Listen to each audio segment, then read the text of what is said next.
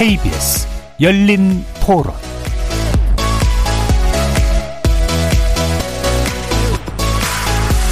안녕하십니까. KBS 열린 토론 정준희입니다.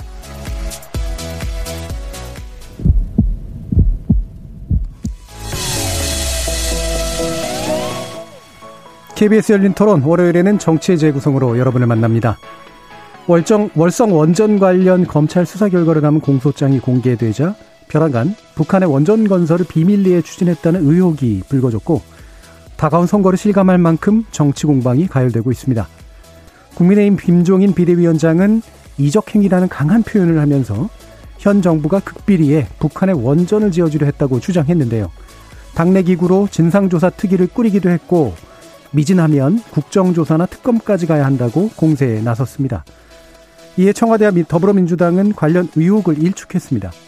김종인 위원장의 발언은 사실관계 확인이 안 된 무책임의 소치고 야권의 공세는 색깔론에 불과하다는 겁니다. 선거 때만 떠오르는 대북 이슈 어느 정도의 파급력을 가질지 전반부 토론에서 짚어봅니다. 4.7 서울, 부산 어, 보궐선거를 60여일 앞두고 각 당의 움직임이 바빠지기 시작했습니다. 경선과 단일화 규칙에 무공천까지 가히 백인 백색의 양상인데요. 재보궐선거를 앞둔 각 정당의 움직임 어떻게 전망해야 할지 2부 논의를 통해 살펴보겠습니다.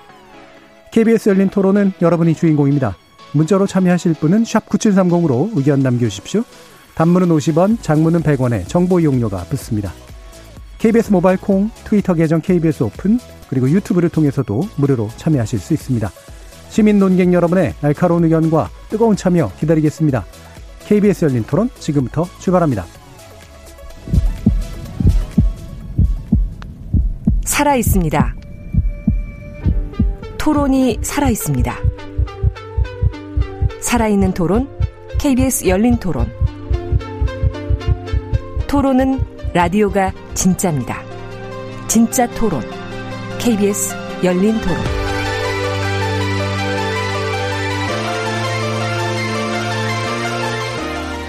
예, 열린 토론 첫 인사 들어가는 시점에서 진행이 다소 원활하지 못했던 점 청취자분들의 양해 부탁드리겠습니다. 정치를 보는 새로운 시선, 정치의 재구성에서 시작합니다. 재구성이 일부 돼서 아마 그랬던 것 같은데요. 아, 오늘은 이번 주부터 격주로 뵙게 되는 분이 한 분 계십니다. 이분 먼저 소개시켜 드릴게요. 국민의당 김근태 부대변인 나오셨습니다. 네, 안녕하십니까. 국민의당 부대변인 김근태입니다. 이렇게 열린 토론으로 인사드리게 돼서 반갑습니다. 잘 음. 부탁드리겠습니다. 음. 예. 그리고 이제 세 분의 어, 기라성 같은 예, 기존 세력들이 있습니다. 먼저 더불어민주당의 장경태 의원 나오셨습니다. 안녕하세요. 장경태입니다. 자, 그리고 국민의힘 이준석 전 최고위원 함께 하셨습니다. 네, 안녕하세요. 그, 전 정의당 혁신위원이시죠? 김준우 변호사. 네, 하셨습니다. 다시 최고령 패널을 맡은 김준우 변호사입니다. 네, 정현정 교수님이 어 이제 그 지금 이제 김근태 부대변인으로 이제 교체되면 선거 시기이기 때문에 저희가 격주로 어 열린민주당 또 국민의 그 국민의당 이렇게 이제 격주로 나오게 되는데 어뭐 선거의 공정성을 위해서 이제 한 조치이긴 합니다만 어, 유탄을 맞으셨네요. 김준일 변호사님께서. 네, 그렇습니다. 김성애 대변님 나오시면 아마 제가 최고령 자리는 아닐 것 같습니다. 어느 때부터인가 최고령 자리가 참 부담스러운 자리가 됐습니다. 네. 네. 자, 1부는 아, 지금 이제 북한 원전 추진 관련 의혹. 갑자기 이제 저는 약간 의아한 측면도 있습니다. 이게 이제 선거에 쟁점이 될 수 있을까라는 그런 생각까지 좀 드는데요. 어쨌든 굉장히 센 발언들이 나오고 있고 어, 기본적으로 이적행위라는 그런 표현까지 나오게 된 상황에서 이게 이런, 이런 어떤 정치적인 의미를 가질 수 있는 건지 한번 각 당의 입장 살펴보겠습니다. 아, 일단은 국민의힘부터 듣죠. 예. 이준석 최고위원.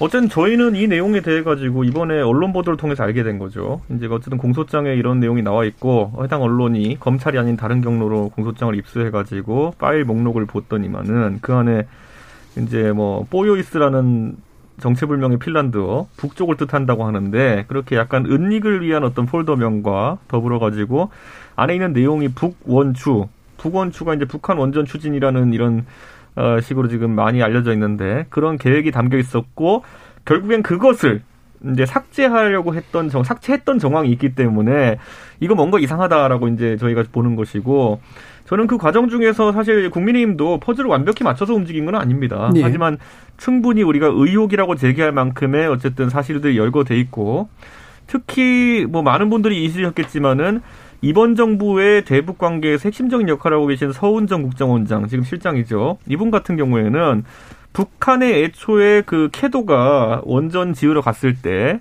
그 심 포 원자력 발전소 이제 경수로 지으러 갔을 때 한국전력 직원으로 해가지고 가가지고 2년 동안 거기서 계셨던 분입니다. 예. 그렇기 때문에 북한 원전 프로젝트에 대해 가지고 상당히 이해가 높으신 분이고 그러다 보니까 이런 어떤 연계성이라든지 이런 것들이 있지 않을까 하고 들여다보는 상황이고요.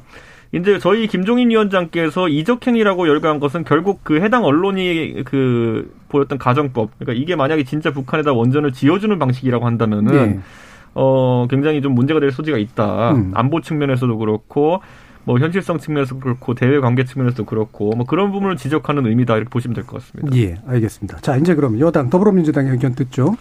망국적 색깔론이죠. 이제 선거철이 되었나 봅니다. 선거철만 되면 색깔론이 나오는데요. 그동안 부정이나 뭐 산자부 공무원의 부정이나 비리, 횡령 이런 게 없으니까 이제 국민의힘 김종인 비대위원장이 충격적 이적행위라는 표현을 쓰셨어요. 광주에서 사죄한 마음이 고작 그것이었는지 참 궁금하고요. 만약 김 위원장님 논리대로 어 만약 이적행위 충격적 이적행위라면 북한 원전 건설 주- 구상을 처음으로 주장했던 2010년 이명박 전 대통령 시절 천영우 외교통상부 2차관 그리고 어, 이명박 박근혜 정부를 비롯한 북한 원전 건설을 주장했던 모든 언론사가 이적행위였고요. 또 이 이 530개 파일을 삭제했다고 공소장에 검찰이 적시했는데 220여 개는 박근혜 정부 당시에 어, 원전국 문서였습니다. 박근혜 정부 당시 통일 대박론을 주장하셨죠. 환경부는 북한 간이 상수도 건설과 두만강 유역 생태 관광단지 계획, 또 발전 관련 공기업들은 화력발전소를요. 국책연구기관은 개성공단 재개, 금융 지원, 인력 양성 지원 등을 위한 중국 러시아 기업과 협력, 또 스스로 만든 오이사 조치를 우회할 수 있는 방안을 검토해야 된다라고 제안하기도 했습니다. 그런 지원 계획 수도 없이 많고요. 원전 한 개 건설하는데 5조 정도 듭니다.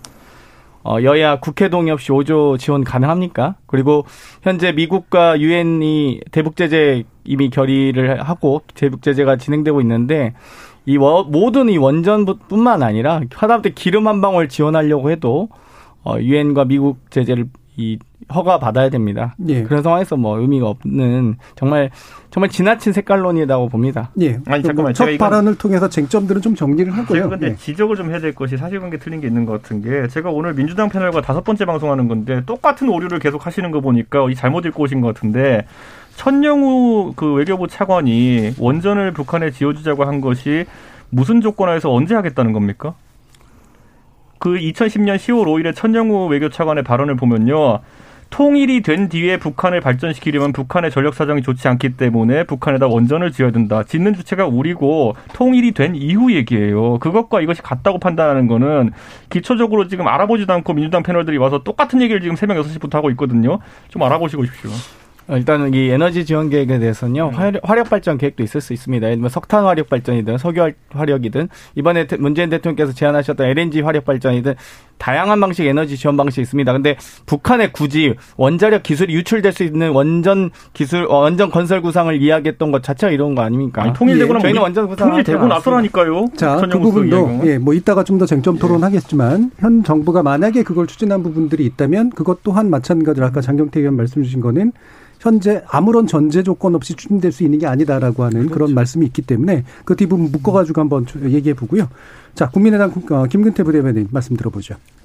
네, 일단 이적 행위라고 발언한 지점에 대해서 말씀을 먼저 해주셨는데 네. 일단 근거가 좀 부족한 부분이 있지 않았나라는 생각이 듭니다. 그래서 앞으로도 이 주제에 대해서 이제 얘기를 드릴 때좀 예. 강조하고 싶은 부분은 공무원이 이 문건을 삭제하려고 했던 행위 자체가 이 문제의 본질이고 그것이 예. 중요하다는 말씀을 드리고 싶어요. 음. 사실 공무원이 그 외교부 소속 공무원이 산자부에 들어가서 이런 중요한 문건들을 삭제했다라는 것 자체 그리고 그 과정에 있어서 신뢰를 받다 이런 식의 발언을 했다라는 것 자체는 네. 국민을 조롱하는 수준의 일들이 아닌가라는 생각이 들고 그래서 우리가 짚고 넘어야 가야 할 일들이 굉장히 산더미처럼 많이 쌓여 있습니다. 이게 네.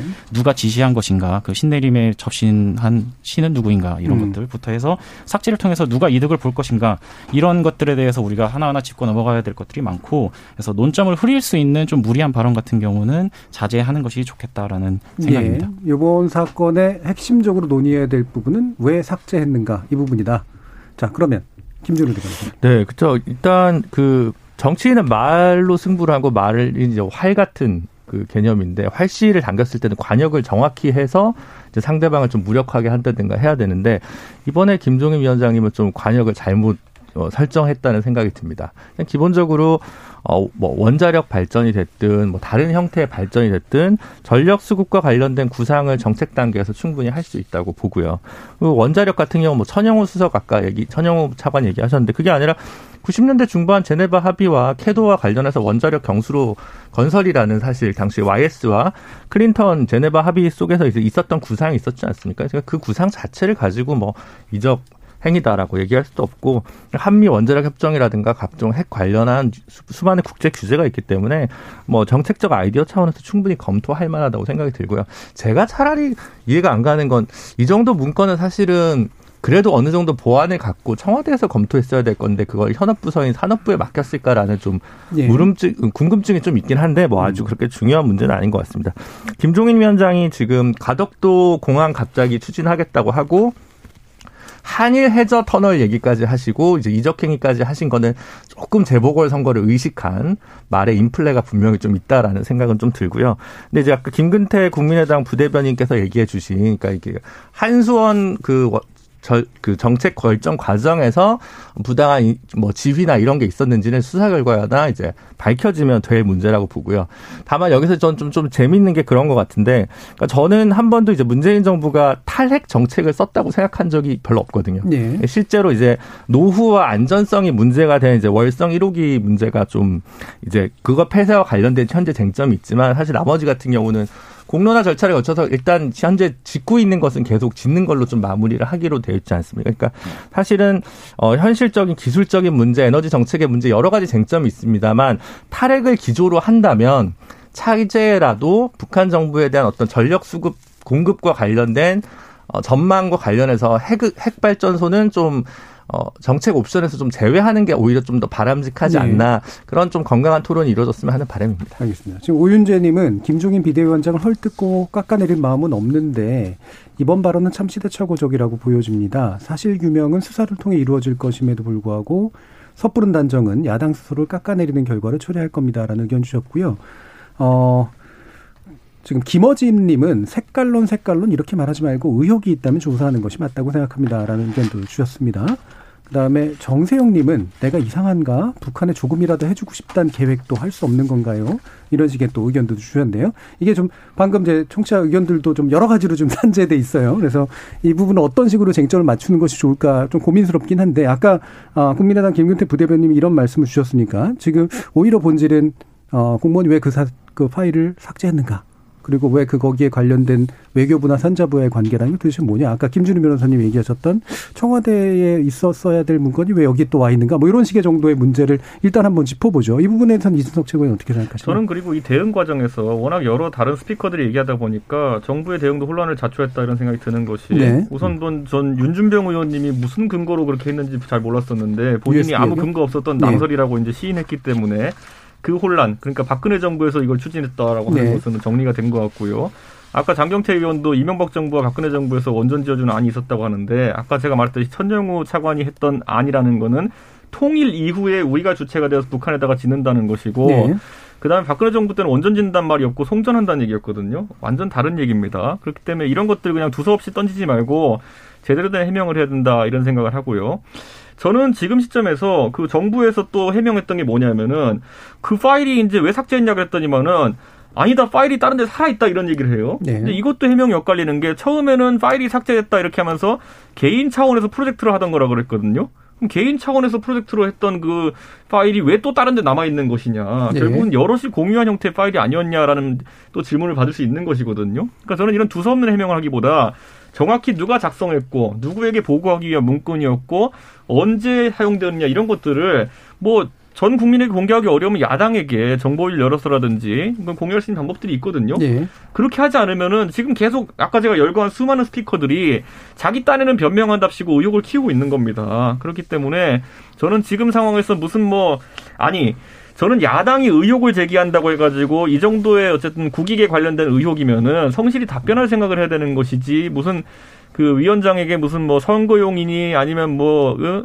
고소하겠다는 이런 얘기가 앞서는 것 자체가 더 이상합니다. 예. 예를 들어 예전에 야당 시절에 민주당이 맨날 하던 게 뭐였습니까? 민주당 뭐 최순실 재산이 300조라고 쫓아다닌다고 하고부터 시작해가지고 뭐 세월호가 무슨 뭐, 어? 그 인신공양이었 이런 거 다 하고 다녔잖아요. 그런데 그때 언제 뭐 고소하겠다 했습니까? 당시 여당에서. 그냥 야당이 그러려니 하고 있었던 것인데, 이번에는 극단적인 반응을 하니까 상당히 좀 우려스러운 부분이 있습니다. 예. 자, 그러면, 어, 제가 보기에는, 이건 뭐 제 의견은 아닙니다만, 네. 일단 보도, 그 다음에 그거를 이제 그 야당이 받은 거, 거기에 이제 여당이나 청와대가 이제 반응을 한 거, 요 상태가 이제 얽힌 거잖아요.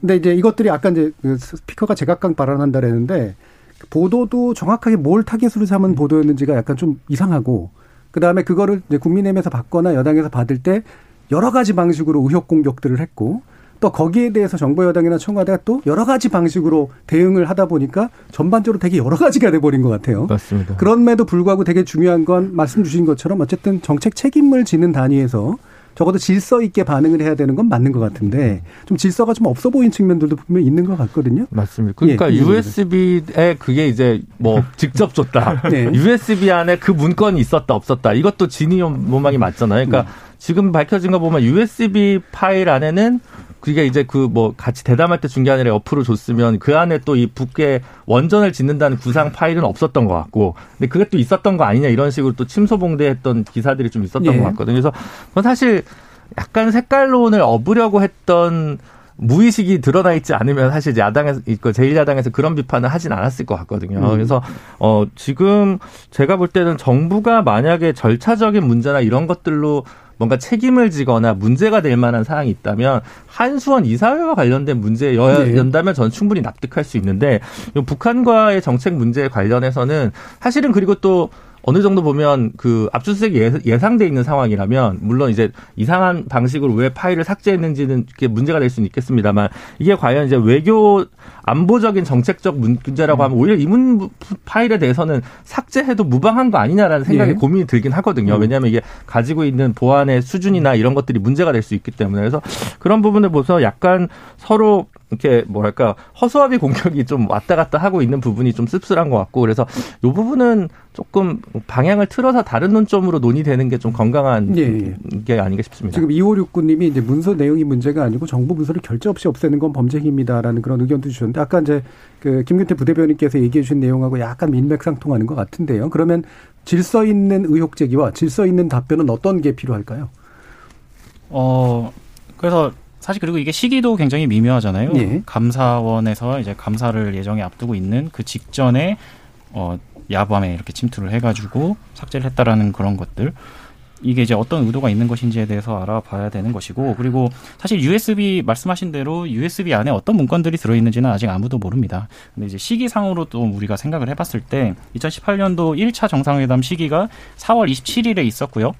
그 다음에 2차 비공개 회담이 5월 26일에 있었습니다. 그리고 이 문건이 작성된 시기가 그 사이인 5월 초에 네. 작성이 되어 있었는데 어 그리고 거기에 더불어서 2018년도 5월 초에 이제 김정은 이 이제 5월 초 중단된 그 심포 경수로 건설을 재개 지시를 한 내용들도 예. 있습니다. 그래서 이런 것들을 좀 정황적으로 따져봤을 때 충분히 합리적인 의심을 할 수 있는 상황이 아닌가라는 음. 말씀을 드리고 싶고요. 그리고 좀 추가해서 어 민주당 측에서는 계속해서 이것을 이제 선거를 위해서 어 야당 측에서 뭔가 공작을 하는 것이 아니냐 이렇게 말씀을 많이 해주시고 있는데 사실 민주당 입장에서는 이걸 북풍으로 몰고 싶은 그 의도는 잘 알겠어요. 이제 뭐 총풍 사건 이런 것들을 떠올리게 상기시켜서 국민들에게 이런 메시지를 어 주고 싶은 건 알겠는데 오히려 이것은 아까 말씀하신 대로 야당이 조사하고 파헤치고 고발한 사건이 아니라 검찰 조사를 통해서 나오게 된 사건이고 그 중요한 이슈지 않습니까? 그리고 말씀하신 대로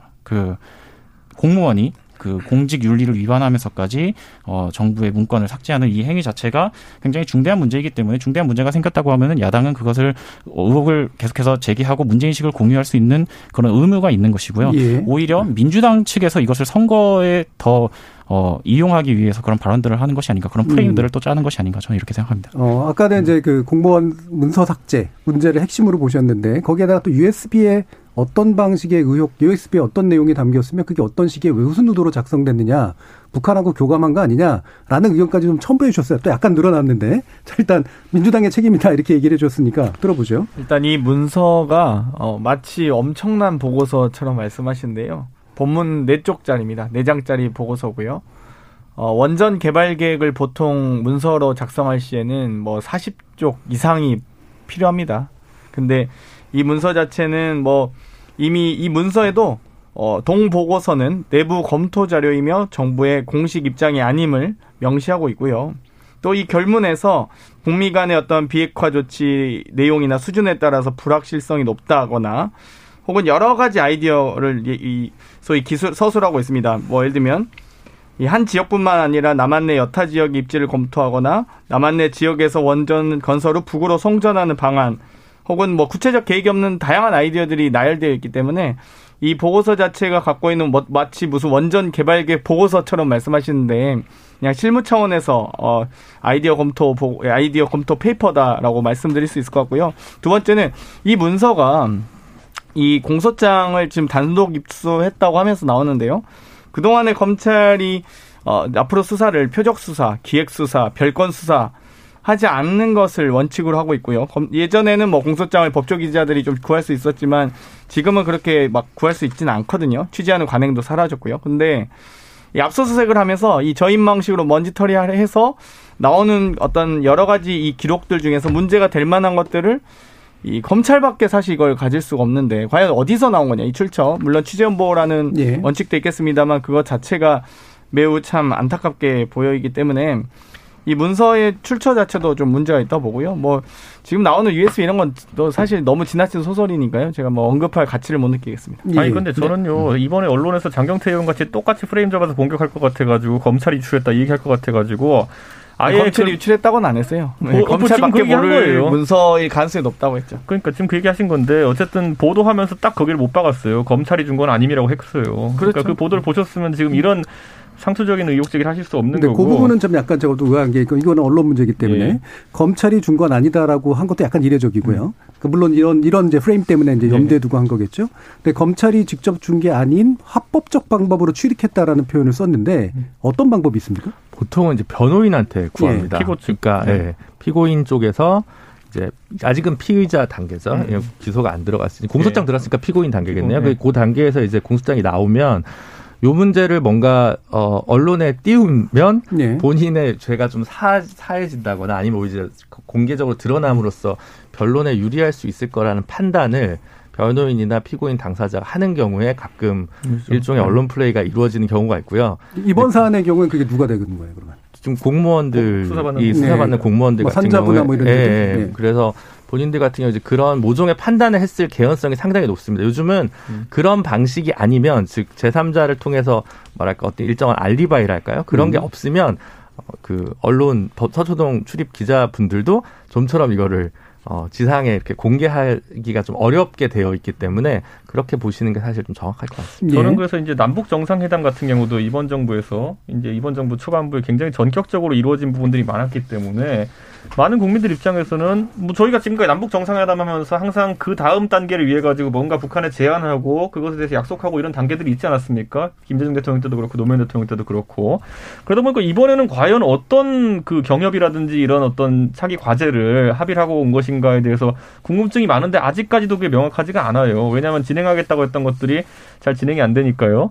그러다 보니까 자 그러면 그 회담이 있은 뒤에 한 1, 2년 뒤에 무슨 일이 있었냐면은 2년 뒤죠. 갑자기 그 남북 연락상소를 폭파해 버립니다. 뭐 이런저런 핑계를 대가지고. 그러니까 과연 북한 입장에서는 본인들이 같이 추진하기로 했던 어떤 일이 어그러졌기에 그 모든 부담을 감수하고 저렇게 건물까지 폭파해 버리나 이런 것도 사실 야당의 의문인데 아직까지는 뭐 정확한 답이 나오지 않은 상태거든요. 그러다 보니까 이런 대북 관계 전반에 대해 가지고 과연 북한과 어떤 일이 있는 건가 이번 사태를 통해 가지고 상당히 궁금해지는 건 맞습니다. 네, 지금 박인숙님은 이준석 의원의 지적처럼 정부 여당은 제대로 된 성의 있는 답변을 내놓아야 합니다. 색깔론, 선거용이라는 말로 덮어 넘어갈 사건은 아니라고 봅니다라는 의견 주셨고요. 또 이제 약간 반대로 인쌀91님은 김종인 위원장이 부품 발언은 부산행을 위해 부산 민심 사전 포송용이 아닐까요? 전 선거용 부품 공작의 하나라고 생각합니다라는 의견도 주셨는데요. 뭐 이 부분들이 다 의견이니까요. 자, 그러면 어 선거라고 하는 시점이기 때문에 이게 불거지고 있는 건 맞는데 이게 묘하게 꼬인 게 있어요. 보통은 이제 선거 시기면 선거 개입 논란을 이제 방지하기 위해서 보통 검찰은 자제하잖아요. 근데 또 검찰 수사를 음. 보고 그러면 기다려야 되는지 음. 믿어야 되는지 문제도 있고 또 국정조사 하자 특검까지 하자 이런 식의까지 얘기가 나옵니다. 어떤 절차나 단계들이 합리적이라고 보시는지 이 부분 김근태 부대변인 한번 더 한번 들어볼게요. 네, 사실 많이들 나오는 논리가 이제 선거 때는 뭐 자제해야 된다 이런 얘기가 나오는데 사실 작년에 총선이 있었고 그리고 이번에 보궐선거 있고 내년에는 이제 지방선거, 대선도 있습니다. 근데 그런 식으로 선거가 계속 이어지는 상황에서 뭐 조사들을 그럼 언제 해야 되느냐 뭐 이런 얘기들을 할 수가 있는 것이고요.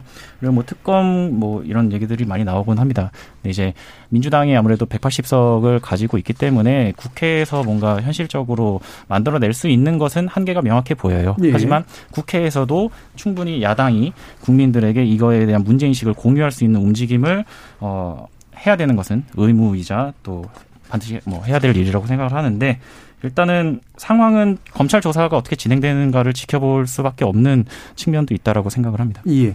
이준석 씨. 저는 이렇게 봐야 될 것 같아요. 음. 대북 사업에 대해 가지고 그러면은 지금 보수 진영 전반이 그럼 반대하느냐 그러면은 그건 결코 아닙니다. 예. 를 들어 예전에 그 철도 연결 사업 관련해 가지고 얘기가 나왔을 때도 그때 물론 이제 바른미래당 시절이었지만은 저는 입장을 밝혔던 것이 그때 이제 그 비준을 하라고 이제 나왔었잖아요. 네. 비준을 하라는데 비준에는 원래 예산 추계와 더 장기적인 계획이 들어가야지만 이제 조약을 비준할 수 있는 것인데 그 선언에 대한 비준을 이제 하기 위해서 민주당이 뭐 철도 관련 예산 갖고 온 거 보니까 2천억인가 그렇더라고요.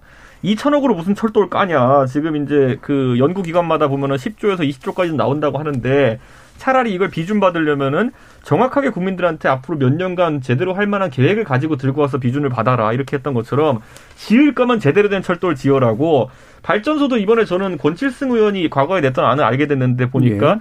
그 DMZ 지역이나 이런 데 보면은 LNG 발전소를 500메가와트급으로 짓자는 아이디어가 있었는데 저는 그런 아이디어라 그러면 오히려 여야가 같이 검토할 수가 있어요. 음. 왜냐하면 아까 제가 박근혜 정부 시절에도 언급했듯이 발전소를 북한 지역에 짓는 것과 송전을 통해 가지고 예를 들어 개성공단이나 북측 지역의 공단이나 네. 주민들이 공급하는 문제는 다른 문제거든요.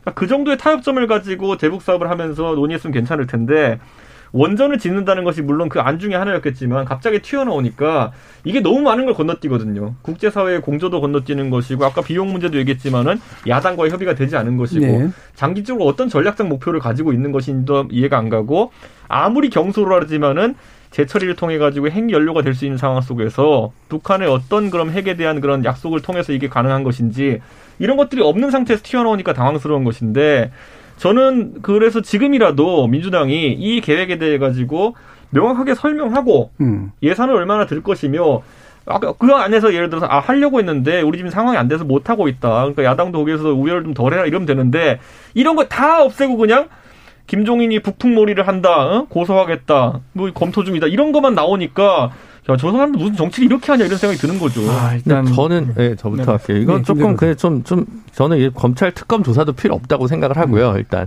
전제로 그러니까 현재까지 정부에서 이제 내놓은 거 하면 어, 북한과의 경제 협력 단계에서 필요한 정책 수단 중에 각종 아이디어를 이제 수집하는 과정에서 이제 북한의 원전을 개발하는 거 어떻겠냐라는 문서를 하나 이제 만들어 본 거죠. 근데 이게 90년대 중반부터 있었던 구상 중에 하나이기 때문에 또 천하에 새로운 게 아니에요. 일단 기본적으로. 근데 그게 일단 현재까지 정부 입장에서 보면 USB를 통해서 북한에다가 제한된 건 아니라고 하는 것이고요. 저는 제한됐다 한들 북한에서도 웃을 거라고 생각하거든요. 이게 왜냐하면 수없이 많은 국제 규제가 명백한 상황에서 이건 거의 불가능한 거거든요. 그래서 그렇죠. 수없이 있는 백화제방족의 아이디어 중에 하나다. 그래서 그 문서 자체가 어 산자부 공무원 그 컴퓨터에 있었다 한들 이 자체가 정쟁화될 성격의 것이 아니라는 거죠. 만약 이게 진짜로 진지하게 어 그 문재인 정부에서 대북 협력 경제 협력 사업의 일환으로 이제 이걸 추진한다고 한다면 미국과의 사전적 교감이 있어야 될 것이고 그 다음에 또 이제 어, 야당과의 분명히 만남이 있어야 되고 일의 순서가 있죠. 근데 거기까지 갈 만한 건이 아니기 때문에 이제 이준석 최고위원 얘기했던 그런 정도의 갈 얘기거리가 아니라고 생각하고요. 그냥 어 이런 파일도 있네라고 해서 약간 이, 이 저는 이게 3일짜리 현재 상태까지 드러난 거 봐서는 3일짜리 가십을 좀 넘어서긴 좀 어렵다고 보여지는 게 솔직한 생각입니다. 예, 3일 이상 가면 어떡하죠? 그건 이제 안타까 운 일이죠. 국력의 낭비라고 봅니다. 네, 자꾸 논점이 흐려지는 측면이 있어 보이는데 그 이 문건의 중요성에 대해서 얘기를 하고 있는 것이 아니라 이 행위의 중대성에 대해서 얘기를 하고 있는 거거든요. 그러니까 그 부분은 네. 아까 얘기하셨고요. 그다음에 네. 그 부분뿐만 아니라 덧붙인 부분이 있으셨잖아요. 네. 예를 들면은 그 USB를 왜 그때 작성했으며 왜 그때 이런 내용을 했냐. 제가 그래서 내용을 좀 덧붙이셨다라고 표현한 게 그런 겁니다. 그래서 방금 그 얘기는 그쪽에 좀 더 가까운 얘기 같고요. 일단 장영태 의원 뭐 말씀 듣고 그 아이디어 문서를 만약 공문서임에도 불구하고 삭제했다면 그 담당 공무원이 징계받으면 다 되는 사안이지 이적 행위까지 들어갈 표현은 아닌 것 같고 요. 있고요. 그리고 2018년 당시에 모든 언론들이 다 알겠지만 그 당시 우리가 이 어떤 이 에너지 지원 사업에 대한 핵심 과제는 LNG 화력 발전이었습니다.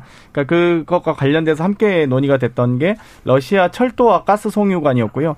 만약 러시아에서 가스 송유관이 잘 남북 경협이 잘 돼서 이어지면 어 우리 대한민국의 도시가스비도 3분의 1로 줄여드는 등의 엄청난 경제적 효과들을 누릴 수 있었다라고 예측을 했었습니다. 많은 분들이 갑자기 나온 얘기가 아니고 충분히 준비가 되었고 이미 공론화된 사안입니다. 만약 우리 대한민국 정부가 유엔 제재와 미국 제재를 뛰어넘어서 원전을 만약 제안했다? 북한 지도부도 웃었습니다. 웃었어. 이거 그러니까 뭐 너무나 지나치게 소설이고 말도 안 되는 이야기고요. 그렇기 때문에 이 뭐 USB 원전이 달, 뭐 담겨 있다 뭐 이런 억측들은 사실 관계 확인도 어렵겠지만 그런 좀 논리적으로 비상식적인 얘기는 안 나왔으면 좋겠습니다. 자, 지금 이제 두 분 이제 그, 그 지금 이제 장경태 의원하고 이제 김주루 변호사님 같은 경우에는 일단 원전 관련된 얘기는 뭐 그다지 이제 중요하지 않다고 보고 만약에 김근태 부대변인께서 제시하신 공무원의 문서 삭제에 관련된 부분도 뭐 무리하게 잘못 삭제했다면 당당 공무원 징계받으면 될 일이다. 또는 김진우 변호사님은 아 저는 그게 좀 다른 게 이게 음. 그러니까 원전과 관련해서 이제 저는 이제 탈핵이 맞다고 보지만 네. 이 한수원 의사 결정 과정에서 절차적 문제가 좀 있었을 것 같아요. 음. 있는 것 같아요. 있었으니까 감사원 감사도 들어갔고 검찰도 수사했잖아요. 근데 그건 이번 주에 새로운 일이 아니에요. 네. 이미 굉장히 오래된 거라는 거죠. 지금 어제 오늘 문제가 되고 있는 거는 이 이적행위와 관련된 발언과 관련돼서 약간의 침소 봉대가 있었다는 거고 음. 지금 현재 그 원자력 그 관련해서 생겨난 문제 는 이미 검찰이 수사가 마무리가 돼서 공소장까지 공개된 상황이니까 이제 재판 결과를 진행을 경과를 지켜보면 되는 문제고 현실적으로 이걸 보면 사실은 어 한수원의 의사, 의사결정 자체는 대통령이나 장관이 직접적으로 개입하기가 좀 어렵습니다. 이사회 독립적인 의사결정 기구가 네. 들어가야 되는데 그 부분에서 만약 이제 산업 정책 비서관이나 산업부 장관의 어떤 업무 지시가 있었다면 물론 이제 법적으로 이게 좀 애매한 부분이 있습니다. 지금 박근혜 정부 시절에 수없이 많은 적폐 수사에서도 이른바 직권남용죄로 무죄가 난 사안이 되게 많거든요. 김기춘 실장이나 조윤선 장관 정부 수석 같은 경우도 일부 부분에서는 어, 무죄가 났잖아요. 그러니까 사실 이 부분이 그런 판례에 비추어 보면 어, 기소까지 다 갈 사안인가 아니면 그냥 저기 그러니까 문서 삭제는 별건으로 하더라고요. 네. 네, 아니면 어 부, 당한 업무가 있었으므로 감사원의 감사를 통해서 어떤 행정적 징계를 통해서 정리될 사안인가에 말하자면 어, 갈래를 쳐야 될 문제이지 사실 이 문제 가지고 이번 주에 뭔가 새롭게 정쟁 이슈가 되거나 될 만한 건이라고 생각하지는 않는다는 것입니다. 예, 예, 김계태 부대변인. 그러니까 계속 이제 상식적으로 생각해 보자 이런 말씀들을 해주시는데 저는 오히려 되묻고 싶은 게 상식적으로 어떤 공무원이 그것도 혼자도 아니고 세 명이서 가가지고 이게 얼마나 중대한 일인지를 알고 있으면서 그 삭제 행위를 할 수 있는 것인가 이것이 상식적으로 판단했을 때 말이 되는 것인가라고 되 묻고 싶고 그리고 원전에 대해서 뭐 언급됐던 게 중요도가 아니다 이렇게 말씀을 하시는데 그러면서 뭐 이게 비상식적이다 이렇게 말씀하시는데 실제적으로 그 폴더 안에 이름과 여러 가지 내용들을 봤을 때 원전 내용이 언급됐던 게 팩트인 거잖아요. 그런 걸 보면서 의혹을 제기하는 것이 왜 우리가 비상식적인 의혹이라고 호도돼야 되는 것인가 이런 아, 그래서 원전에 대한 의혹이 비상식적으로 생각하진 않고요. 북한의 원전을 어, 건설해 주기로 네. 얘기했다는 부분이 원전을 제안하는 것 자체가 그 부분과 네. 관련된 부분을 과도하게 아니, framework를 저는 이제 신중하게 접근해야 된다라는 아니, 것에 우리 대한민국의 전력 수급 뭐 그러니까 전 기본이 있습니다. 우리나라에는 전력 기본 계획이 있고요. 에너지 기본 계획이라는 계획을 수립하는데요. 전력 기본 계획은 2년에 한 번씩 수립하고요. 에너지 기본 계획 5년에 한 번씩 수립합니다. 이 과정에서 예를 들면 우리나라 전력 기본 그 전력 기본 계획을 수립할 때 우리나라는 원자력 발전도 하고요. 화력 발전도 하고요. 풍력 발전도 있고 조력 발전도 있습니다. 그 과정에서 산업부 에너지 담당 공무원이 원자력 에너지 공급 정책과 관련된 이 담당자 혹은 전문가 책임가로서 어, 어떤 만약 남북경협 사원에서 에너지 자원을 이 만약 지원한다면 아이디어 차원에서 화력 발전도 저 메모 그 당연히 보고서를 리포트를 작성해야 되고요. 화력, 조력, 풍력 어 그리고 원자력까지 작성을 하셔야죠. 그거를 작성하지 못하는 공무원은 무능한 거 오히려 그럼 산자부가 직무유기 하는 거 아닙니까? 자, 그럼 이 부분은 이제 문제 대충 좀 정리했으면 좋겠는데 마지막으로 한 마디씩만 해주시죠. 그러니까 이게 정확한 쟁점이 뭐여야 하는가에 대해서 처음부터 제가 이제 자꾸 이제 말씀을 드렸던 건데 자, 이를테면 자, 그 지금 현재 그 미국의 동의나 이런 거 없이 그 다음에 비핵화에 대한 어떤 진전도 없이 그게 통일이건 뭐건 간에 북한에 남한이 단독적으로 원전을 지어 주겠다라고 약속을 하고 비밀리에 추진해서 성사시키는 거 가능한 시나리오 아니잖아요. 네.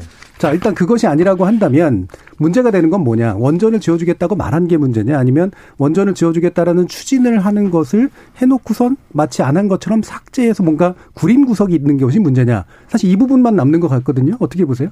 저는 뭐 외교라는 행위, 그 대북 관계라는 대부분의 행위는 어느 정도의 기밀성이나 보안성을 필요로 합니다. 네. 그렇기 때문에 야당이 이제 사실 그 당시에 정상회담에서 어떤 경협안이나 이런 걸 가지고 북한과 협상했는지가 명확하지 않기 때문에 네. 그런 부분에 대해서 이제 표준을 맞춰가는 과정이고 자 그렇다면 그 당시에 그럼 북한의 대안으로서 그러면은 원전이 아니라면 어떤 발전소를 제안했는지 같은 경우도 오늘 말이 다 다릅니다. 방금 전에 장경태 의원 나와서 화력하고 무슨 뭐 풍력, 태양광 이런 걸 제안했다고 하는데 그렇게 말하는 사람도 아니, 없었어요. 제안하는 게 아니고요. 다 그걸 검토하지 못하는 공무원 자 만약 공무원이 그런 아이디어 차원에서의 리포트도 작성할 능력이 없거나 검토하지 못한다면 그러니까 무능한 거죠. 정확히 제안한 게 뭐냐는 거죠. 왜냐하면 발전 저희 LNG 발, LNG 발전이라고 말씀 수도 없이 드렸습니다. 2018년 이미 밝혀진 사실입니다. 그거를 DMZ에 짓겠다는 게 아니었잖아요. 그러니까 북한 지역에 짓겠다는 안에서는 뭐를 이제 검토했는지를 알아야 되는 것이고 저는 아까 이제 저희가 저도 5조 원 이상 드는 원전을 비밀리에 야당의 동의도 없이 가가 음. 짓는다는 건 불가능하다 생각해요. 그런데 우리는 보면은 지금까지 이번 정부 들어갈 대북 사업하면서 사실 말이 안 되는 걸 굉장히 많이 했어요. 뭐냐면 북한에 제안을 합니다. 가만히 있는데 북한은 받기 싫다는데 의약품 지원하겠다고 난리를 쳐요 통일부에서 안 받죠 결국에는. 우리도 백신 없는데 백신 주겠다고 통일부 장관이 먼저 너스를 떨어요. 자, 그 다음에 쌀 주겠다고 했다 가 거부당했어요. 그랬더니 국제기구 통해서 또 쌀 주겠다고 또 거부당했어요. 코로나 방역물품 준다 그랬더니만 또 거부당했어요. 수혜 지원한다니까 거부당했어요. 이런 게 기본적으로 제한을 굉장히 가볍게 하거든요. 그러니까 이것이 실현 가능한지나 아니면 실질적으로 우리의 국가적 이상에 어떤 영향을 미치는 상관없이 그냥 제한을 툭툭 던집니다. 야당과의 상의는 당연히 없고요. 그런 상황도 있었기 때문에 저는 이런 게 사실 아이디어 차원에서 나온 것들을 정책화하는 과정에서 굉장한 아마추어리즘이 등장한 것이다 저는 이렇게 보는데 예. 대북 에너지 지원 계획이라는 것도 아까 제가 말씀드렸잖아요. 어차피 음. 우리 영토고 북한 영토 북한의 강역이라는 것은 그렇다면은 야당에게 진지하게 아까 박근혜 정부도 송전안을 고민했었어요. 그리고 아까 말했던 것처럼 이명박 정부에서도 통일 이후에는 북한의 에너지 수급을 어떻게 할 것인지에 대한 고민이 있었어요. 이것을 오픈해 가지고 같이 하면은 그 당시엔 그 정부들이 오픈해서 했었죠. 우리가 다 알고 있으니까 그런 것들 공유한다 그러면은 이런 오해가 없는 것인데 지금 여기는 그냥 뭐 하다가 그냥 툭 던지고 거절당하고 이런 게 일상화돼 있어요. 예. 그러니까 외교 문제나 대북 관계에 있어서 일정한 기밀성은 인정을 하나 상당 부분들은 이제는 야당하고 좀 얘기할 아니, 때가 아니냐. 예. 뭐 때문에 싸워가지고 예. 거기 건물까지 폭파시키고 이런지 저희는 예, 알지 못하는 상황이라는 매해마다 이 남북 관계와 음. 동아시아 정세, 국제 외교 관계는 달라지고 있잖아요. 음. 2017년만 해도 저희는 전쟁의 위기까지도 갔었습니다. 어, 뭐 트럼프 대통령의 로켓맨이라고 그러는 등 서로 북미 간의 어떤 감정의 고조가 심각했고요. 2018년에 이 당시 문건의 남북 경협이 논의됐던 이 시기 어, 세 번의 남북 정상회담과 세 번의 북미 정상회담, 미국 대통령과 북한 지도자가 만난 초유의 사건들이 있었죠. 그런 과정에서 이루어졌던 일들이 논의됐던 아이디어들이고요. 어, 방금 말씀하신 사례들은 2000, 2020년 혹은 19년 이후에 남북 관계가 대단히 경색되고 북미 간의 대화가 이제 단절되기 시작할 때에 이 코로나 위기 상황에서의 제한 인도적 지원에 대해서 이 아무리 유엔 제재와 미국 제재라 해도 인도적 이 지원은 가능합니다. 이 석유도 네. 50배럴인가요? 그 정도 가능하고요. 그래서 50억 배럴인가요? 그래서 가능하고요. 그랬기 때문에 이 인도적 차원에서의 제안을 거절한 북한 이 남북 관계와 과거의 북미 대화와 남북 정상회담이 이루어지고 있는 과정에서 우리가 아이디어 차원에서 정책 제안들 받은 것과는 완벽히 구분하셔야 됩니다. 알겠습니다. 자, 김근태 부대변인. 네, 뭐 이준석 최고가 잘 정리해서 말씀을 해주셨는데 그래서 만남을 통해서 여러 가지 평화 쇼들을 많이 해오지 않았, 않았습니까? 그래서 그걸로 얻, 얻게 된 결과가 무엇이냐라는 걸 봤을 때 잘 정리해주셨고 미사일 계속 날라오고 미국에서는 어, 한 국가의 대통령에게 라이어라는 표정까지 모욕적인 발언까지 얻게 된 게 지금 여러 가지 평화 쇼의 결과물들이고요. 그리고 뭐 마지막으로 강조드리지만 이 어. 국민 일반적인 생각으로서 이게 이해가 납득이 안 된다는 거죠. 이 공무원들이 이런 짓을 한다는 것 자체가. 그래서 그 부분에 있어서 조금 더 우리가 신중하게 접근해서 생각을 해보자라는 말씀을 계속해서 반복해서 드리는 예, 겁니다. 김준우 변호사님. 저는 이런 어쨌든 아까 말씀드렸다시피 이런 구상을 공무원 단계에서 하는 거에 대해서 아주 이상하다고 생각하지는 않습니다. 90년대 중반부터 있었던 정책 구상이기 때문에 개인적인 소신으로는 한반도 비핵화라는 게 핵무기 없는 한반도뿐만 아니라 핵 발전소 없는 한반도여야 하기 때문에 가급적 그런 정책 옵션은 없었으면 좋겠다는 취지에서 음. 말하자면 좀 더 생태적 비판이랄까요? 그런 음. 점에서 산업부 공무원이나 산업부나 문재인 정부를 비판할 수 있다고 보지만 뭐 그렇지 않은 분들 또 원전이 필요하다고 생각하시는 분들이 그런 맥락에서 비판하는 건 좀 안 맞지 않나라는 네. 생각이 좀 들고요. 남북 관계는 정부가 어, 노력한 만큼의 성과를 얻지 못한 건 사실입니다. 그 평가는 아마 정권 말에 준엄하게 받겠지만 개인적으로 봤을 때 한반도 뭐 혹은 그 정세 속에서 대한민국 대통령이 할 수 있는 영향력과 한계가 분명합니다. 다른 사람이 한다고 해서 꼭 반드시 특정한 성과를 낼 수 없는 구조적 정세적 제약이 있기 때문에 그 부분까지 어, 같이 염두에 두고 그 부분을 평가하는 것이 온당하지 않을까 알겠습니다. 자, 일부 정리하려고 하는데요. 어, 두 분 의견 소개시켜 드릴게요. 4459님은 제 생각은 문건의 존재에 대해 말이 여러 번 바뀐 점, 그리고 윤석열 사태에서도 하지 않은 정부의 극단적인 반응 때문에 오히려 뭔가 있구나 하는 생각이 듭니다. 라는 의견 주셨고요. 되게 번호가 비슷한데 의견은 꽤 다릅니다. 사고오구님은 더 이상 냉전 이데올로기를 가지고 북풍을 조성하려는 국민의힘이 안타깝습니다. 코로나19 위기 상황에서 과연 이 문제가 중요한 사항인지 묻고 싶습니다. 아마도 양쪽의 일반적인 상식적인 의견들을 대표한 것이 아닌가 싶네요. 자, 그럼 1부는 이 정도로 좀 마무리하고요. 2부에서 또 재보궐선거 관련된 논의 다뤄보도록 하죠. 지금 여러분은 KBS 열린 토론과 함께하고 계십니다.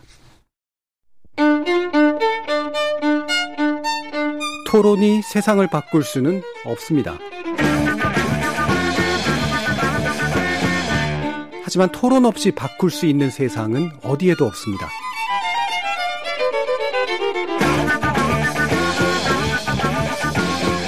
세상의 선한 변화를 갈망하는 당신.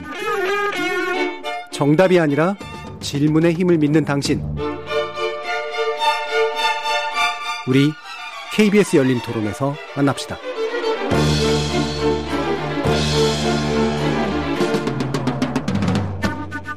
KBS 열린 토론 정치의 재구성 함께하고 있습니다. 전 정의성, 정의당 혁신위원 김준우 변호사, 국민의당 김근태 부대변인, 이준석 전 국민의힘 최고위원, 그리고 더불어민주당 장경태 의원 이렇게 네 분과 함께하고 있습니다.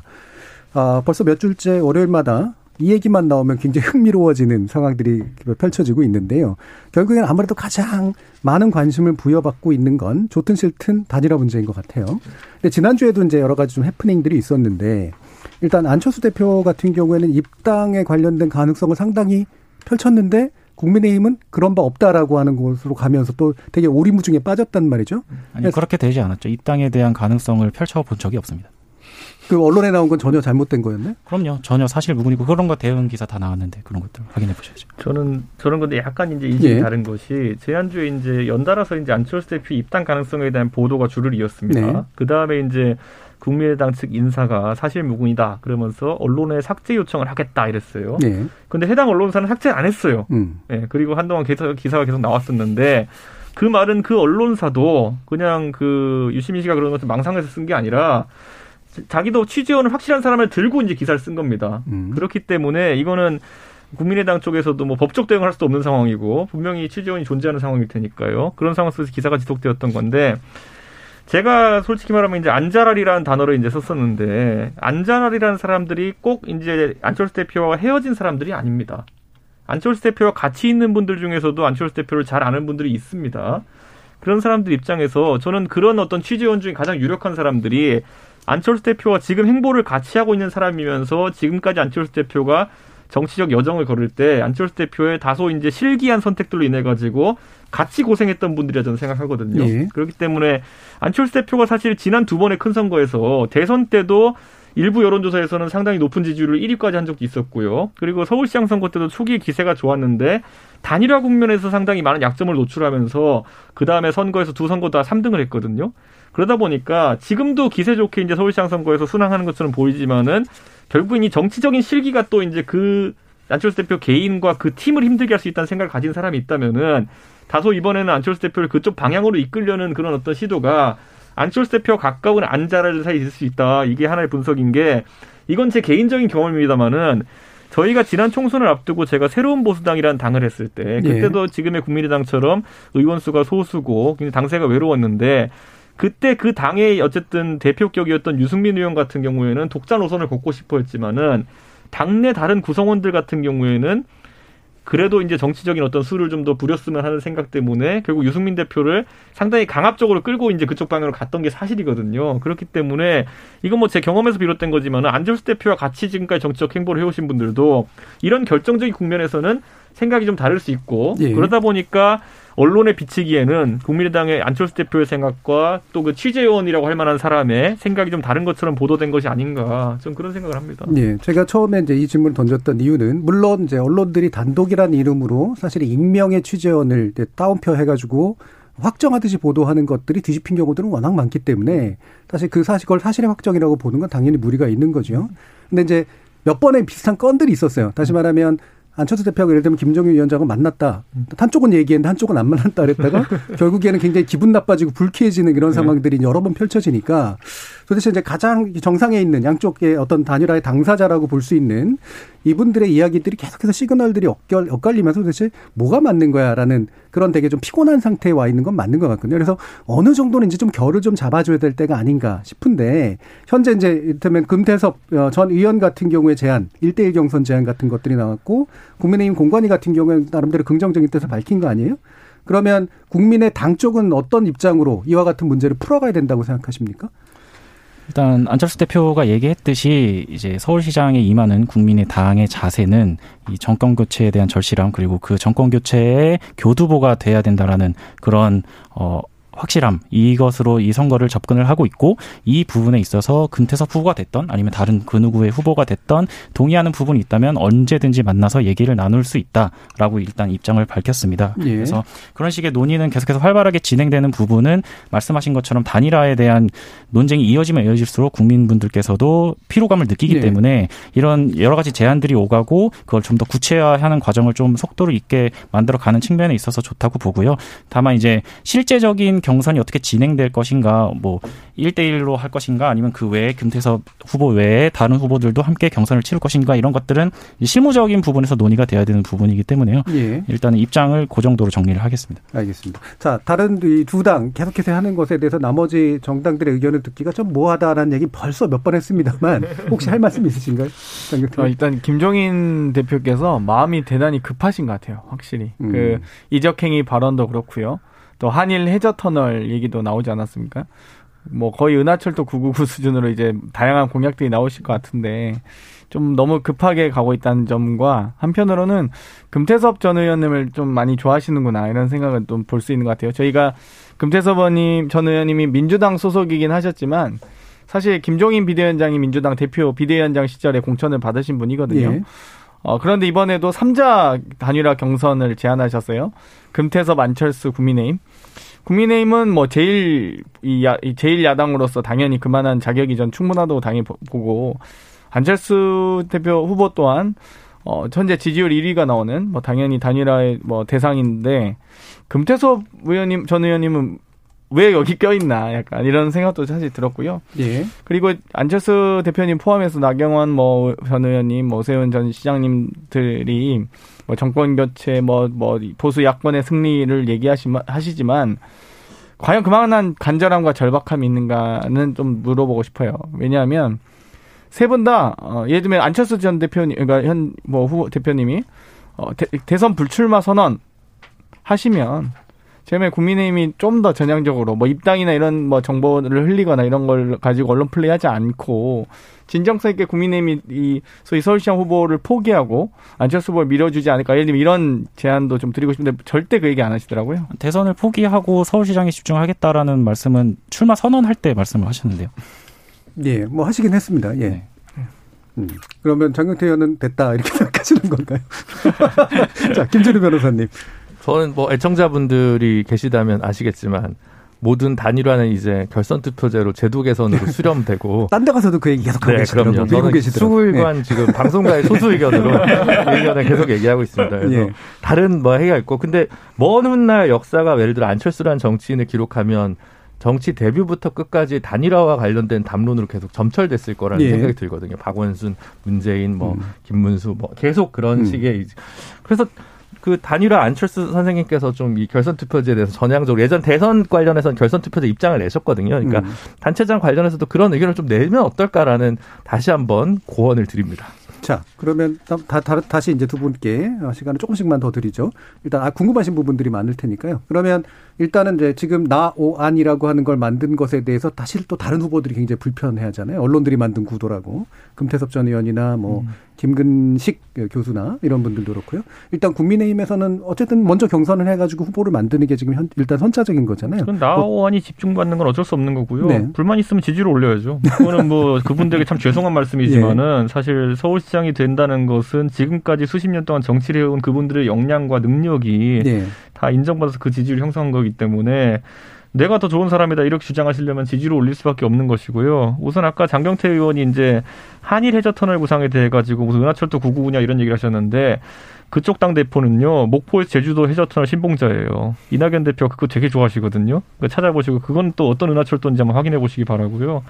저는 기본적으로 지금 선거판에 있어가지고 금태섭 의원의 보폭이 이제 좀 넓어지는 모습을 보이고 있는데 예. 저는 사실 금태섭 의원이 지금 뭐 야권으로 분류되기 시작한 것이 기껏해야 이제 두세 달이 되지 않습니다. 그렇기 때문에 저희 입장에서 봤을 땐 금태섭 의원이 야권 단일화에 대해서 이런저런 아이디어를 내는 것이 다소 이제 좀 경우에 맞지 않는 것처럼 보일 수도 있습니다. 음. 예, 그리고 이제 또 너무 급차선 변경이 아닌가. 솔직히 안철수 대표도 과거에 민주당과 정치를 같이 했지만은 안 대표는 대선 출마 과정에서 그리고 바른미래당을 하면서 서서히 한 차선씩 변경해 오신 그 이력이 있는 것이거든요. 그런데 금태섭 의원님은 지금까지 그 이념적 성향은 그 보수 야권과 별로 다인 점이 없었는데 그쪽에서 탄압을 좀 받았다는 그런 어떤 모양새 때문에 지금 야권으로 분류되기를 원하시는 모양새인 것 같은데 저는 그렇기 때문에 금태섭 의원이 원샷으로 또 국민의힘과 단일화를 하는 것은 완전 선거용 이합집단이 아니냐 예. 이렇게 오해받을 수 있기 때문에 저는 안철수 대표라든지 아니면 다른 어떤 이제 그 야권의 주자들, 그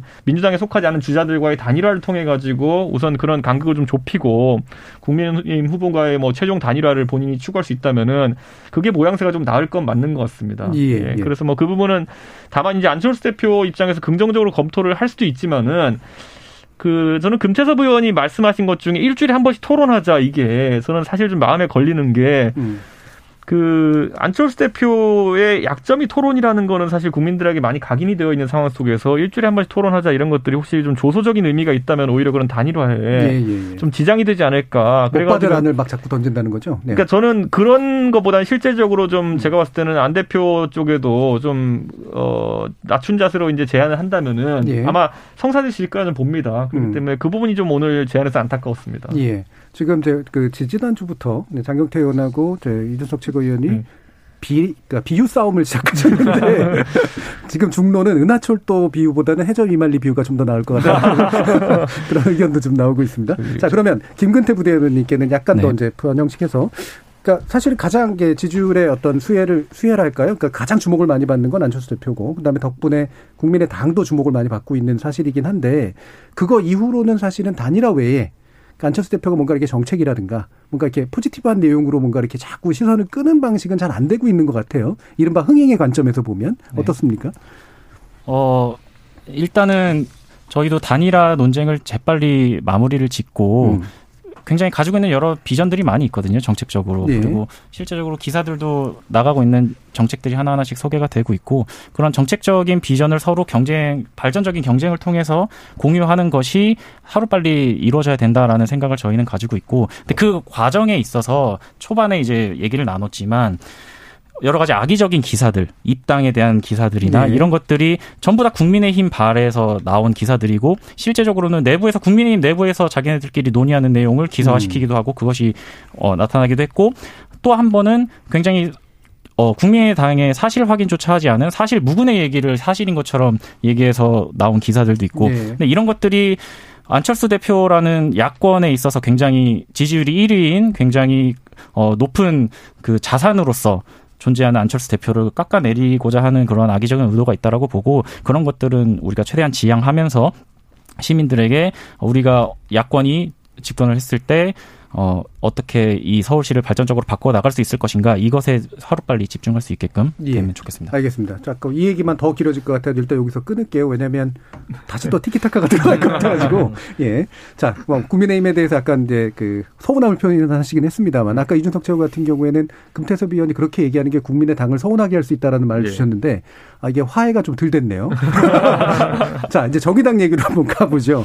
어, 김준우 변호사님 잘 얘기하고 싶어 하지 않는 얼굴이긴 합니다만 일단 이제 무공천 아직까지는 이제 잘 안 나왔습니다만 이제 무공천 쪽으로 이제 기울어진 듯한 느낌인데 약간 사실 의아한 건 이거예요. 그러니까 처음에 이제 기- 상당히 기세 있게 아, 우리가 오히려 이제 시민들의 지지를 받아야 된다라고 하는 이야기를 하셨고 이번만큼 아마 적어도 민주당과 단일화 논의는 아마도 원천 봉쇄된 듯한 느낌이었는데 이번에 무공적으로 기울어지는 게 정말 약간 책임에 대한 어떤 책임감 때문인지 아니면 이거는 뭐 제가 이제 악의적으로 얘기될 수 있을 것 같아서 조심스럽긴 합니다만 실제로 당이 이걸 할 수 있는 상황이 아니어서 그런 건지 사실 이제 그런 궁금증이 든단 말이에요. 어떤 어떤가요?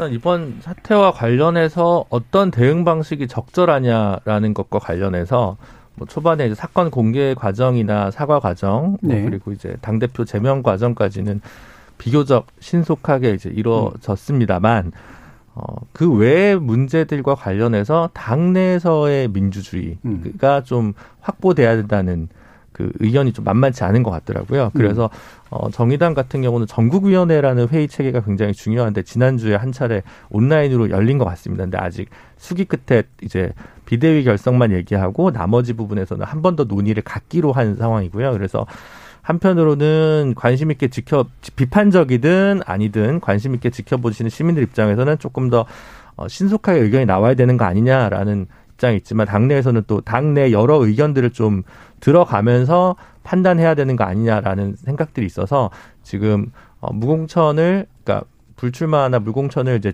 주장하시는 분들도 계, 계시고 아니면 이제 선거를 대응해야 된다는 분들도 계시고 이렇게 의견이 만만치 않게 좀 갈리고 있는 것으로 저는 파악하고 있습니다. 예. 저는 그런데 사실 정의당이 이런 사실 이번에 좀 악재가 겹치긴 했지만은 공당의 입장에서 저는 예전에 박원순 시장께서 안타깝게 돌아가셨을 때도 그것 때문에 후보를 내지 않는 건 말이 안 된다라고 제가 오히려 역으로 얘기했었거든요. 네, 네. 저는 공당이 왜 개인의 그런 어떤 일탈이나 아니면 이런 문제 때문에 후보 내는 문제가 영향받아야 되는지 잘 모르겠고 우리나라도 보면 대통령이 탄핵당해도 새로운 대통령을 뽑아서 잘 굴러가야 되는 게 국가의 체계인 것처럼 저는 이게 뭐 국- 선거 유불리를 따지자는 것이 아니라 앞으로 좀 정치권에서 이런 문제를 개인과 당의 어쨌든 거치를 좀 분리시켰으면 좋겠다. 어떻게 하나의 개인이 당의 도덕을 다 책임지고 가느냐. 예. 이거는 당 자체도 상당히 위험이고 당은 당원들이 주인이 돼가지고 굴러가는 당인데 거기 있어가지고 당 대표를 거의 신적인 존재를 모셔야 되는 상황 만드는 것이 좀 의아합니다. 저는. 근데 예, 저는 좀 김기태 다르게. 생각을 하는 게 이 사건의 주체들이 일반 당원들이 아니잖아요. 사실 민주당 같은 경우도 실제적으로 시장직을 수행하면서 어 이 보궐선거를 다시 한번 치르게끔 하는 그런 원인을 제공하기도 했고 어 정의당 같은 경우도 사실 이번 선거와는 연관이 있지는 않지만 당 대표라는 무거운 직을 수행하고 있는 어 인물에게서 나온 일이기 때문에 책임감을 보이는 자세가 굉장히 중요하고 그리고 정당이 어 선거를 하루만 치르고 말 거 아니지 않습니까? 일단 쇄신하는 모습을 통해서 다음 선거를 기약하고 우리가 이렇게 변화했다라는 그런 하나의 계기로 삼을 수 있는 측면도 있다라고 생각을 해요. 그리고 정의당 입장에서는 민주당 이중대라는 오명을 계속해서 듣고 있지 않습니까? 그래서 이런 이런 부분에 있어서 확실하게 책임지는 모습을 보여준다면 그런 오명을 씻고 민주당과의 어떤 차별성을 또 보여줄 수 있는 하나의 계기가 되지 않을까 이렇게도 생각을 하고 있습니다. 제가 볼 때는 네. 이제 국민의힘의 이중대다라고 국민의당을 욕할 수도 있는 거기 때문에 그 별로 이렇게 좋은 지적은 아니신 아니 것 제가 같고요. 근데 여기서 예. 한 가지만 더 추가하자면요. 저는 어떤 이런 최근에 이제 민주당도 그렇고 또 정의당도 그렇고 뭐 저희 당에서도 일부 그런 일이 있었지만 어떤 이런 성범죄나 성추행이나 이런 부분이 불거졌을 때 정당의 역할이라는 것은 그것을 재발 방지를 위해 가지고 각 당이 시스템화된 것도 놓고 경쟁하는 게 답인 것이지. 예. 저는 뭐 저희가 한번 사고 쳤으니까 저희가 한번 쉬었다 가겠습니다. 이런 거는 제가 봤을 때 재발 방지에 도움도 되지 않고 굉장히 잘못된 사고 해결법이다. 저는 예. 이렇게 보기 때문에 저는 우리나라에서 정당에 대해서 이런 식으로 어쨌든 후보를 안 내는 방식으로 책임을 지운다든지 음. 아니면 우리나라에 보면 뭐 창업주 일가에 대해서 CEO 리스크를 묻는 경우도 있고 이런 것들은 사실 그 대중이 징계하고 싶은 대상과 다르게 실제적으로 징계를 받는 대상이 다른 겁니다. 지금 정의당이나 국민의힘이나 민주당이나 공당이고 공당에서 이 당을 위해 가지고 헌신하고 그리고 정책도 개발하고 했던 당원들 입장에서는 아니 뭐 해당 당 대표든지 해당 광역자치단체장이든지 그런 사람인지 알고 뽑았습니까? 그건 네. 전혀 예측할 수 없는 리스크인데 그것 때문에 당이 기능을 하지 못한다는 거는 앞으로 저희가 좀 하나의 룰로서 합의를 해야 네. 되는 게 아닌가 싶습니다. 자, 이 부분이 사실 굉장히 중요한 정당 정책 되게 중요한 본질에 대한 음. 얘기이기 때문에 더 하고 싶긴 합니다만 네. 약간 더 그냥 저, 저 네. 원래 민주당 얘기도 좀 해야 되고요. 대신 이제 그 국민의 당 쪽에 다시 약간 짧게만 질문 드리고 싶은 게 부산은 어떻게 되는 겁니까? 부산 어떤 지점이죠? 예, 그러니까 정당이 이제 그 서울시에만 목매는 모습 음. 보이는 건 별로 좋지는 않잖아요. 네, 어 물론 그렇긴 하지만 이제 어, 집중할 수 있는 부분에 또 집중을 하고 저희가 부산시에 있어서도 어, 국민의당 내부에서 본인이 한번 어, 출마를 해서 목소리를 내보고 싶겠다 하는 분이 계신다면 언제든지 저희가 환영을 하고 또 지원을 하면서 음. 선거를 어, 진정성 있게 임할 생각이 있습니다. 60일 그러니까 남은 상태에서 그렇게 되기란 되게 어려울 것 같고 현재까지로 보면. 근데 너무 부산에 대한 얘기를 안 하니까 이를테면 과거에 이제 안철수 대표가 안철수 대표 위주로 대통령 선거만 하고 음. 안철수 대표 위주로 서울시장 선거만 하고 지난번에 총선도 역시 거의 비례만 이제 몰입하고 이러는 게 공당 입장에서 어려움이 있는 건 알지만 부산에 대한 어떤 전국적 지방선거를 치르는 입장으로 보이지는 않는다라는 의미 때문에 어, 약간은 이제 아까 이제 공당 얘기를 하셨기 음. 때문에 어떤 입장을 가지고 계신가 궁금해서 여쭤봤던 제가 그런데 지난번에 저랑 안철수 대표랑 같이 선거 나갔을 때 보니까 제가 보궐나가고 안철수 대표 서울시장 나갔을 때 네. 노원구청장 후보가 없어서 어떡하나 걱정했는데 선거 한 5일 남기고 찾아오시더라고요. 아, 그래요? 예. 네. 그러니까 뭐 이후로도 충분히 있을 수 있다. 그러니까 네. 저는 후보라는 것은 끝까지 나올 수는 있다 이렇게 보는데 음. 저는 안 대표께서 이제 사실 야권 단일 후보가 되겠다라는 이제 선언적인 표현하셨기 때문에 네. 야권의 전반적인 기대감은 그 최종 종착지가 뭐 입당이든 합당이든지 간에 대선을 앞두고 양 세력이 힘을 합치는 곳까지 네. 가는 것이 있지 않을까. 그렇기 때문에 안 대표께서도 아마 이번 선거에서는 음. 부산에 독자 후보를 낸다든지 이런 것들은 아직 고려하지 않을 것이고 찾지도 않을 것이다. 저는 이렇게 봅니다. 저는. 예, 네. 알겠습니다. 자, 그럼 민주당. 민주당 지금 어, 이제 어쨌든 흥행 구도, 음. 경선 구도가 나름대로 만들어지긴 했습니다. 근데 어떻게 이제 앞으로 진행되나요? 뭐 일단 정의당 잠깐 말씀드리면 정의당의 정당 가치는 절대 없어지는 것은 아니라고 생각합니다. 네, 좀 힘내셨으면 좋겠고요. 어, 일단 민주당 같은 경우 서울시장 후보는 2파전, 또 부산시장 선거는 3파전이 되었습니다. 그래서 어, 서울시장 선거 같은 경우는 원내대표를 지내신 두 분의 박영선 장관님, 또 전 장관님, 또 우상호 어, 현 의원님 두 분인데요. 워낙 또 각각의 캐릭터가 또 있으셔서 두 분이 어, 또 캐릭터도 좀 약간 스타일도 다르시면서 어떤 정치력을 이미 검증 받으신 분들, 예를 들면 박영선 전 장관님 같은 경우는 법사위원장을 하면서 또 여러 가지 어떤 삼성 저격수라든지 어떤 이 비대위를 이끌면서 예. 뭐 여러 가지 역할을 하셨던 분이고요. 또 중소기업과 소상공인에 대한 지원 대책도 만드셨었고 우상호 원내대표 같은 경우는 뭐 이미 뭐 박근혜 대통령을 탄핵했던 250석 이상을 표를 뭐 불어, 뭐 끌어오기도 하고 국회 통과를 했던 1등 공신이기도 하고요. 또 한편으로는 이 소위 문재인 이번 저희 대선 과정에서 문재인 대통령을 만들었던 또 만드는 데 기여했던 원내대표셨기 때문에 두 분도 아무튼 워낙 저 저희는 흥미진진하게 보고 있고요. 부산 또한 또 김영춘 전 해수부 장관님이라든지 뭐 박인영 부산시의회 전 의장님이라든지 또 이번에 변성함 또 부산 행정부 시장님 등이 나오셨기 때문에 저는 일단 정책과 비전의 대결이 됐으면 좋겠다 이렇게 생각하고 있습니다.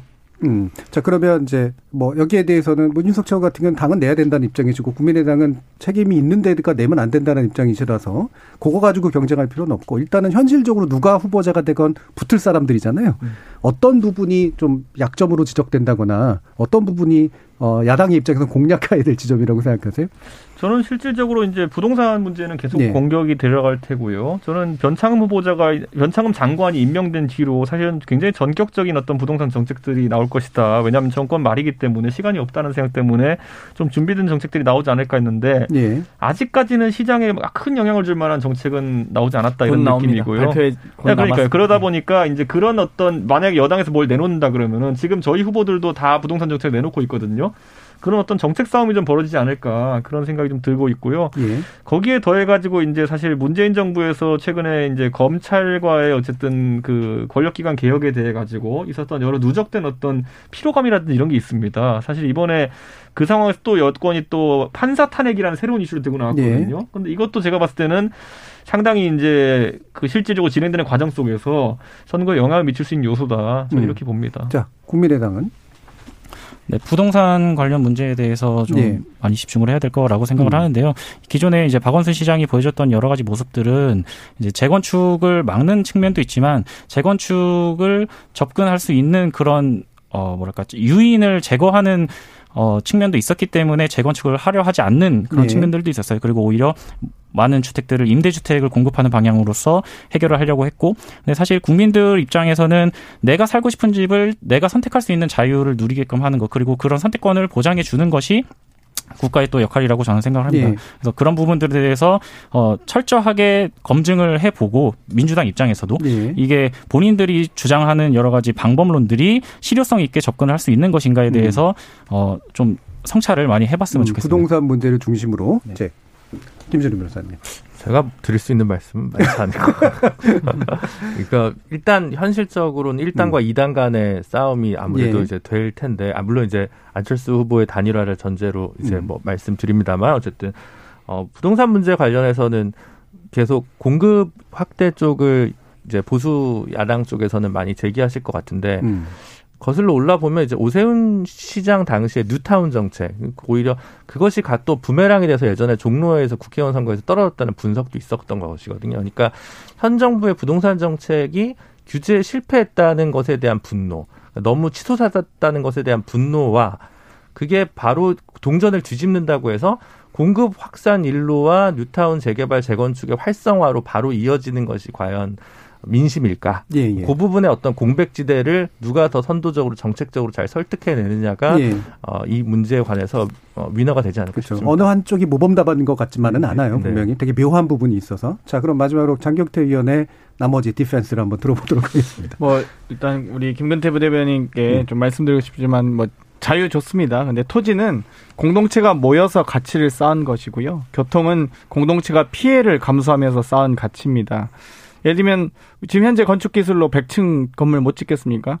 강남의 모든 건물 100층으로 해서 용적률 완화해주고 종상향해서 지을 수 있습니다. 그렇게 되면 아마 모든 강남 주민들이 다 그 강남을 떠날 겁니다. 왜냐하면 엄청난 교통 대란이 일어날 테니까요.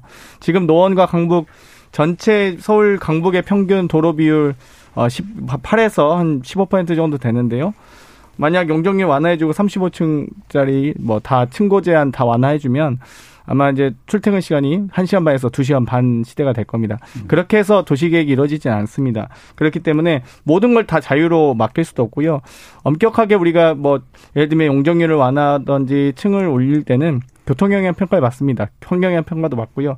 그렇기 때문에 그 건물이 생기는 만큼 주거 단지가 형성되는 만큼 도로도 만들어야 되고 철도도 만들어야 되고 다양한 이 공동체의 어떤 사- 이 이익을 이익으로 환원할 수 있는 것들 또 가- 같이 고려해 주셨으면 좋겠다. 단순히 그냥 뭐 개인의 내 땅에 내 건물 짓는데 그럼 그 건물은 도로 필요 없으니까 그렇게 말씀드리고 싶고요. 예. 앞으로 부동산 정책은 좀 좀 더 우리가 그동안 함께 모여서 만든 가치 또 함께 피해를 감수하면서 만든 가치라는 걸 좀 이해해 주셨으면 알겠습니다. 좋겠습니다. 자, 이 정도로 마무리를 해야 되겠네요. KBS 열린 토론 정치 재구성 오늘 순서는 이것으로 모두 마무리하겠습니다. 함께해 주신 국민의당 김근태 부대변인, 이준석 전 국민의힘 최고위원, 정의당 혁신위원이었던 김준우 변호사, 그리고 더불어민주당 장경태 의원 네 분 모두 수고하셨습니다. 감사합니다. 감사합니다. 정치권에 떠도는 격언 같은 게 있죠. 좋은 의미로든 나쁜 의미로든 선거는 사람을 미치게 한다. 민주주의 핵심은 투표에 있고 한나절의 투표가 정당과 후보자뿐만 아니라 몇 년간 국민의 운명을 가르는 결과를 빚기 때문에 누구든 미칠 만큼 몰입하지 않을 수 없습니다. 열정과 광기보다 냉정과 합리성이 언제나 옳고 바람직한 건 아니죠. 좋은 민주주의는 뜨거움을 동력으로 삼아 역사적으로 진전하니까요. 다만 그 열정에 미치더라도 조금은 더 곱게 갔으면 합니다. 좋은 민주주의를 완성하고 다듬는 건 또 결국 열정의 뒤를 정돈하는 합리성에 있으니까요. 지금까지 KBS 열린 토론 정준이었습니다.